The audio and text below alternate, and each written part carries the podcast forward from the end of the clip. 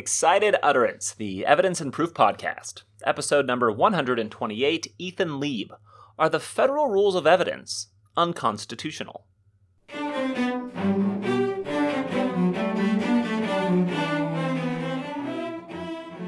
Welcome to Excited Utterance. I'm your host, Alex Nunn, from the University of Arkansas School of Law. Excited Utterance is your podcast for cutting edge scholarship and developments in the world of evidence and proof. We bring virtual workshops to you throughout the academic year. Today on Excited Utterance, I am joined by Ethan Leib. Ethan is the John D. Calamari Distinguished Professor of Law at Fordham University's School of Law. Ethan and I had occasion to discuss his recent law review article published in the American University Law Review, which asks a provocative question Are the federal rules of evidence unconstitutional? In fact, that's the, the very title of the piece. And at first blush, you might think, of course not. The federal rules of evidence have been in effect for almost 50 years. There's a copy of the federal rules of evidence in probably every courtroom.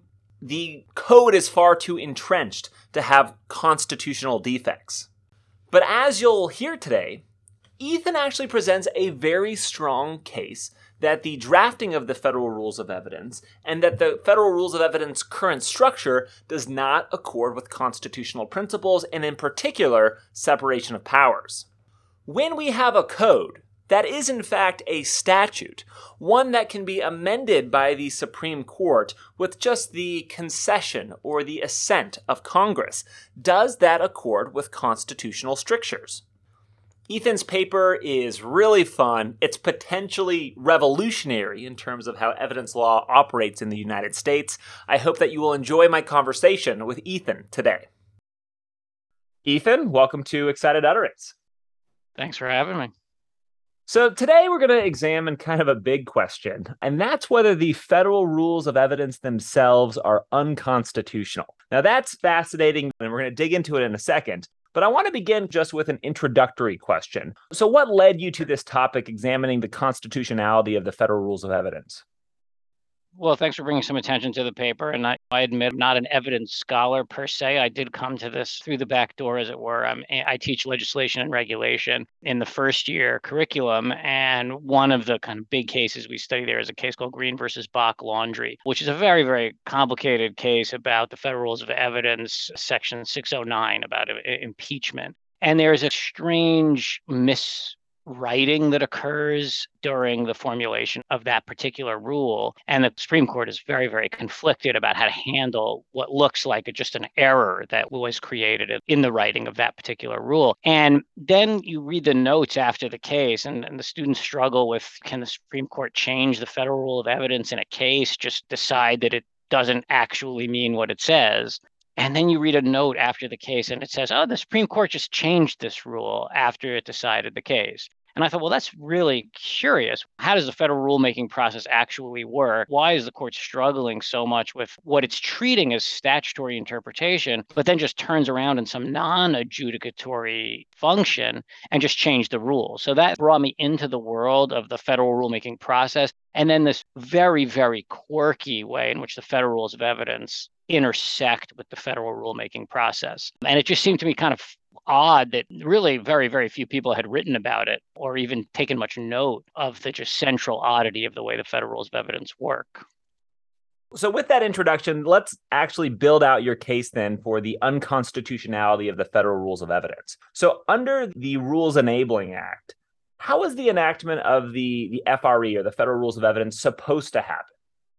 Well, when the original Rules Enabling Act is passed in 1934, I don't think that Congress is really anticipating that there are going to be rules of evidence that fall within the purview of the Rules Enabling Act. They actually don't use the word evidence, they just use practice and procedure. And the federal rulemaking process for the federal rules of civil procedure is a little bit underway at this point.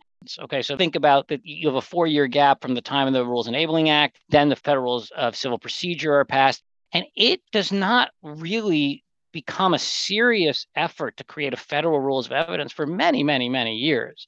So you're not getting a real proposal for federal rules of evidence until 1972. So you're getting this massive gap. And I think in part that reflects a sort of ambivalence about whether the Rules Enabling Act ever was supposed to permit the Supreme Court to promulgate federal of evidence at all. Indeed, when the promulgation occurs, you're actually getting Supreme Court justices writing dissents. So this is a very odd set of documents that you can find in the US reporters. You get cases, you get opinions, you get dissents for real cases. And then sitting in between a bunch of cases you will get an occasional dissent from the Justice Douglas or Justice Frankfurter saying, I'm not really sure we have the authority to pass federal rules of evidence under the Rules Enabling Act. So there's actually like literal dissents that sit there. They're not dissents to cases, they're dissents to a promulgation of the federal rules of evidence. And then what occurs, interestingly, at that point is Congress takes note and says, yeah, you know what? We're not really sure that the Supreme Court does have this promulgation authority under our original Rules Enabling Act.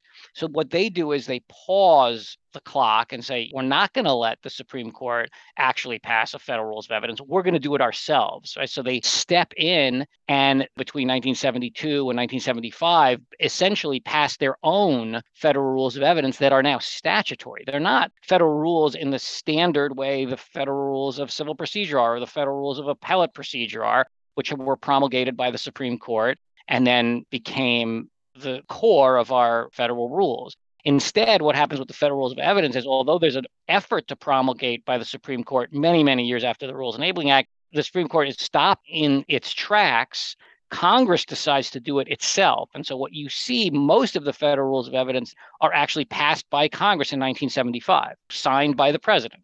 Could I want to circle back and touch on this because I think it's an important point, but I'm not sure the extent to which our listeners will have a real strong background in legislation.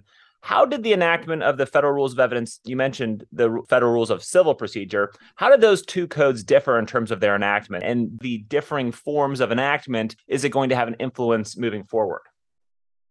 Yeah. So, as I tried to suggest, the federal rules of civil procedure are, in the first instance, promulgated by the Supreme Court with the help of these advisory committees that I'm sure many people who are actually scholars of these subjects are fully aware that although the Supreme Court formally is doing the promulgations and the statutes basically permit the Supreme Court to use the help of judicial conference and advisory committees that are often staffed by law professors. So, the federal rules of civil procedure in 1938 is promulgated technically by the Supreme Court, and then they go into effect. Now, there's a provision in the Rules Enabling Act that essentially says any statutory enactment that is in conflict with the rules after they become effective shall have no force or effect. And so that's a clause that I'm very interested in, and that forms the centerpiece of my argument about the federal rules of evidence on constitutionality, something that is often referred to as supersession. So the idea in the Rules Enabling Act is really once you get an amendment or a primary enactment. So the original idea was that the federal rules of civil procedure were going to come into effect, and then whatever underbrush happened to have existed in the federal code books that Congress had passed would become of no force or effect anymore. So there was almost like a sunset imagined, what Congress passes a conditional repeal of any procedural rule that they had enacted themselves if the Supreme Court comes along and engages in a federal rulemaking process that, in a sense, preempts what, what Congress had done before. But in that context, you really are pretty circumscribed in how far out Congress was really thinking this was going to occur. I think they anticipated there was going to be a big federal rules push soon after the enactment of the Rules Enabling Act. And then whatever underbrush had existed would become uh, defunct once the new rules had come into place.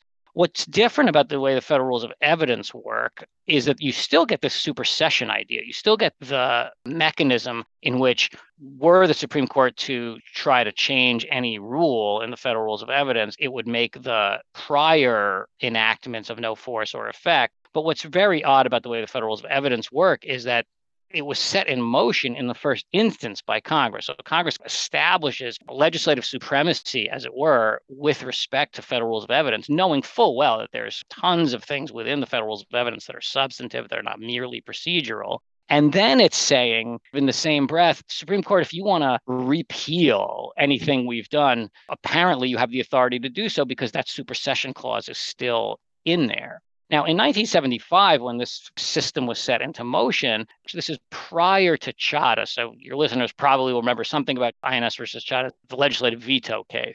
So we now know after 1983 that you can no longer have a legislative veto that allows an executive agency or an executive actor to be vetoed by some subgroup of the legislative branch, whether it's one house veto or a two house veto, joint resolution, what have you. But in 1975, when Congress first sets in motion this federal rules of evidence regime, Chadha hasn't happened yet. And so they actually pretty explicitly have in their supersession idea that is, although it was true that they believed that the Supreme Court could, in a sense, repeal a statute of the United States that they have set in motion in 1975, they had preserved for themselves the legislative veto so that anytime the Supreme Court tried to do something that even one house thought was problematic, right, they could stop it in its tracks. They could countermand what the Supreme Court was doing and preserve legislative policy. But then you get Chadha. and when Chadha occurs, now the Congress can no longer preserve its supremacy in these domains. And it is willy nilly up to the court whenever it feels like repealing a statute of the United States that it can do so, even outside of an Article 3 case or controversy, which strikes me as very, very troubling and quite problematic. Because what you're getting is repeals of statutes of the United States without bicameralism and presentment, which seems to me to sit in some basic tension with the constitutional scheme. Right? And then you get further specification of what Chadha really stands for in a later case that is conventionally known as the Line Item Veto Act case although some people will know it by its formal name, Clinton versus City of New York. So that case, you have an attempted delegation by Congress to the president to cancel items of spending. And the court essentially says, nope, you can't delegate away that legislative authority. And they cite to Chadha, essentially to say, Chadha stands for the principle that you can't allow another branch to repeal a law of the United States. It has to go through Article 1, Section 7 bicameralism and presentment. And that's not what the federal rules of evidence are going through when the advisory committee decides that it wants to change a federal rule of evidence that Congress passed in 1975. So, pulling back, then, it seems as if the federal rules of evidence just generally have problems with the non delegation doctrine. Is that a fair characterization? I mean, some people read the Clinton case or the line item veto act case to not really be this formalistic case about whether you can delegate cancellation authority, but it's a more general non delegation type of inquiry. So both Justice Scalia and Breyer write separately and influentially in the Clinton case, trying to encourage the court to see the statute at issue in that case as raising mostly non delegation concerns rather than presentment concerns under Article 1, Section 7. Now, they're unsuccessful. They want to use it as a non delegation case because they think the non delegation doctrine never is going to strike down a delegation. But I think that one of the things that's changed since that case, which is in 1997, is that the court is a little bit more interested in non delegation as a problem, as we're seeing term after term after term. The court is very focused on the worry about the delegation of serious and important questions to administrative agencies that are not governed by significant policy constraints. And so, even if you wanted to say, oh, well, the Supreme Court's really just acting like a supercharged administrative agency when it is futzing with the federal rules of evidence. Now, I don't think that's a terrible way to look at it. Just note a couple of facts. One, there's no intelligible principle by which the federal rules of evidence are to be changed, repealed, dealt with because of changing constitutional law. It's just there's no constraint really that Congress has provided to help govern the Supreme Court's decisions about changing the federal rules of evidence. So that's one problem. Another problem is they're not governed by the Administrative Procedure Act. So the APA is part of what legitimates when we delegate to administrative agencies, part of what legitimates the decisions they make is the procedures that they have to follow. And the Supreme Court doesn't have to follow any APA constraints, right? They're not thought of as an administrative agency in that regard. Finally, administrative agencies, part of what legitimates the decisions that they make is that they are subject to meaningful judicial review. But what does it mean to say that the Supreme Court is subject to its own judicial review? the Supreme Court is sitting in judgment of its own non adjudicatory decisions about what the federal rules of evidence should say. And that's crazy. That's just a fox guarding the henhouse. There's no meaningful review. It used to be that there was at least congressional review when you had the legislative veto, but the legislative veto was gone post Chadha. So the non delegation problems seem to me are pretty severe. even if what you want to say is, oh, come on, this is just like a delegation to an administrative agency, and we're not so fussy about delegations. It's true, we're not so fussy about delegations, but one, Supreme Court's getting more fussy. Two, you usually have the APA as a backdrop for the process constraint. Three, you usually have judicial review as a backstop, and you don't have that here either. So I think you've made a really strong case now for the formal unconstitutionality of the federal rules of evidence. But I want to circle back now on something that you just started to touch on, and that's functional or pragmatic arguments. So, just thinking pragmatically, what is the problem with the structure of the federal rules of evidence? What problems does it create, and what kind of paradoxes do we have to figure out with the structure?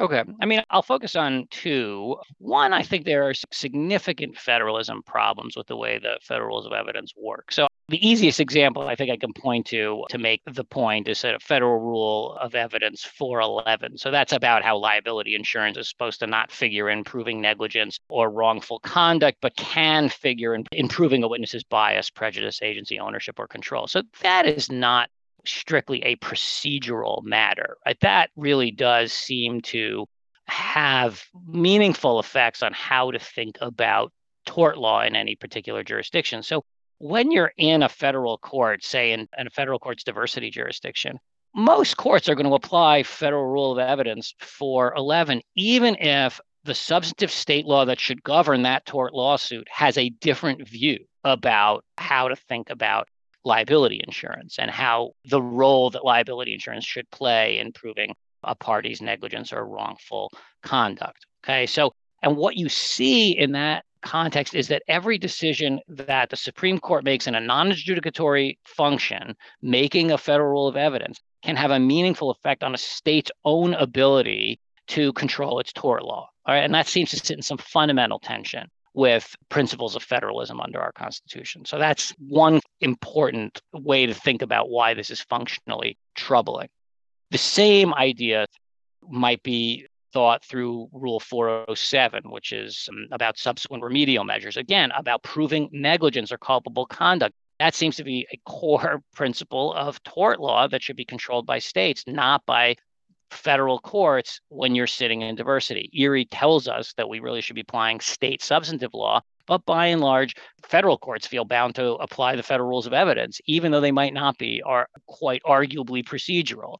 And that's troubling. And the fact that the Supreme Court willy nilly can change any state's tort law without much process, I think is a defect in the way we run the federal rules of evidence.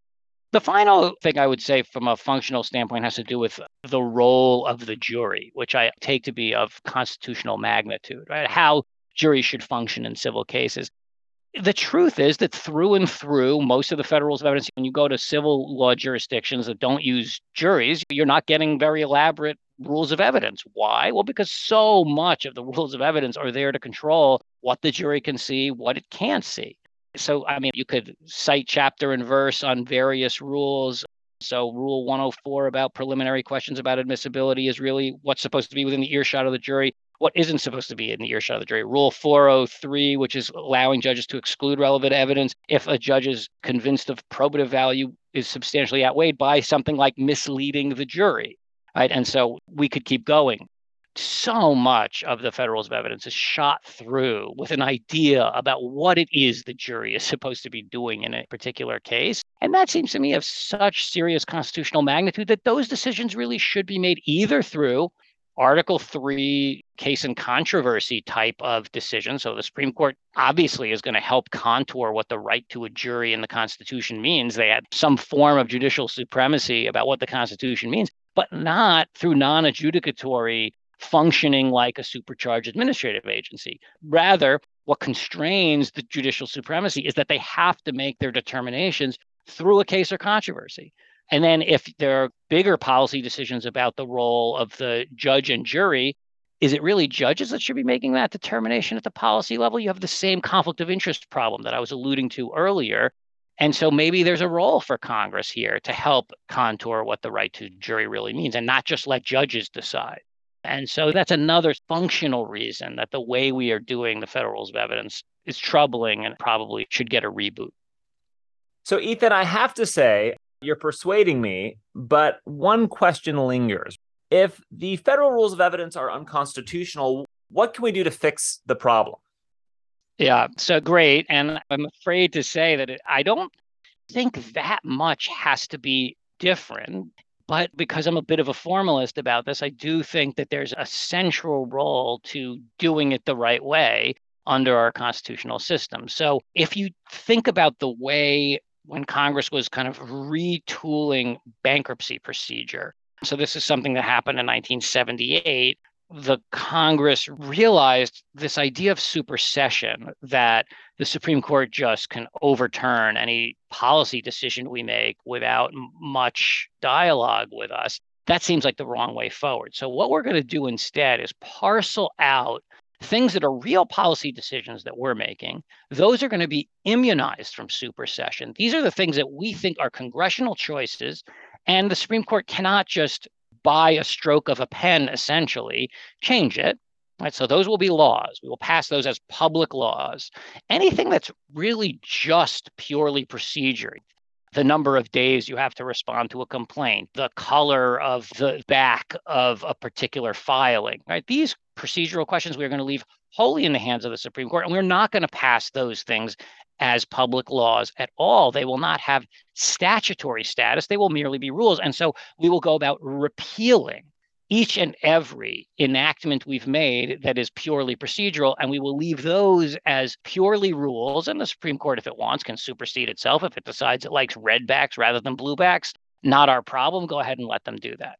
Okay. So that vision of what Congress did, it seems to me, thoughtfully and totally coherently in 1978 when it was revising the way it was going to treat its bankruptcy procedure rules seems like a very good model for what it ought to be doing in the federal rules of evidence. That is, it should say there are a couple things that we really are clear that our policy choices we want to make, we may want to preempt state tort law. Like they have the authority to preempt state tort law on issues about liability insurance, but they should do so explicitly and not leave it up to the Supreme Court to make a determination willy nilly about how liability insurance should be treated which would then preempt all state law. So that, or privileges, so there's a Rule 501. This is supposed to be immunized from the Rules Enabling Act method of change. Like the Supreme Court can't just willy nilly change the privilege rules. I mean, they can through their Article 3 case or controversy authority. They can't through their rulemaking authority that they've been given through the Rules Enabling Act. And so that's another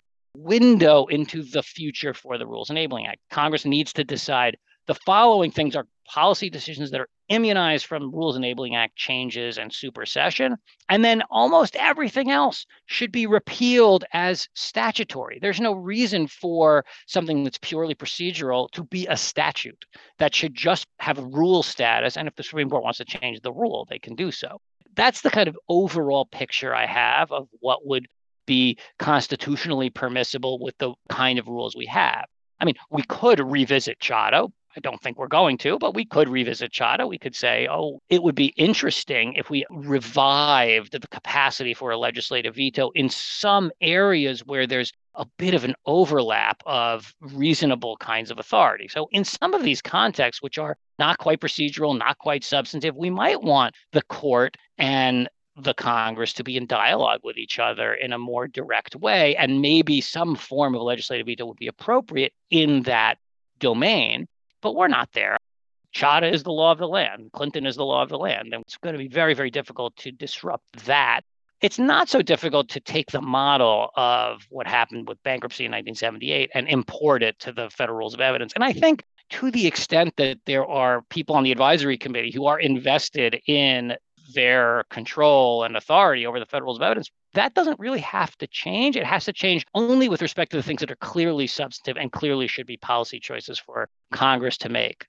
And that seems to set us back on course to the way our constitutional government is supposed to work.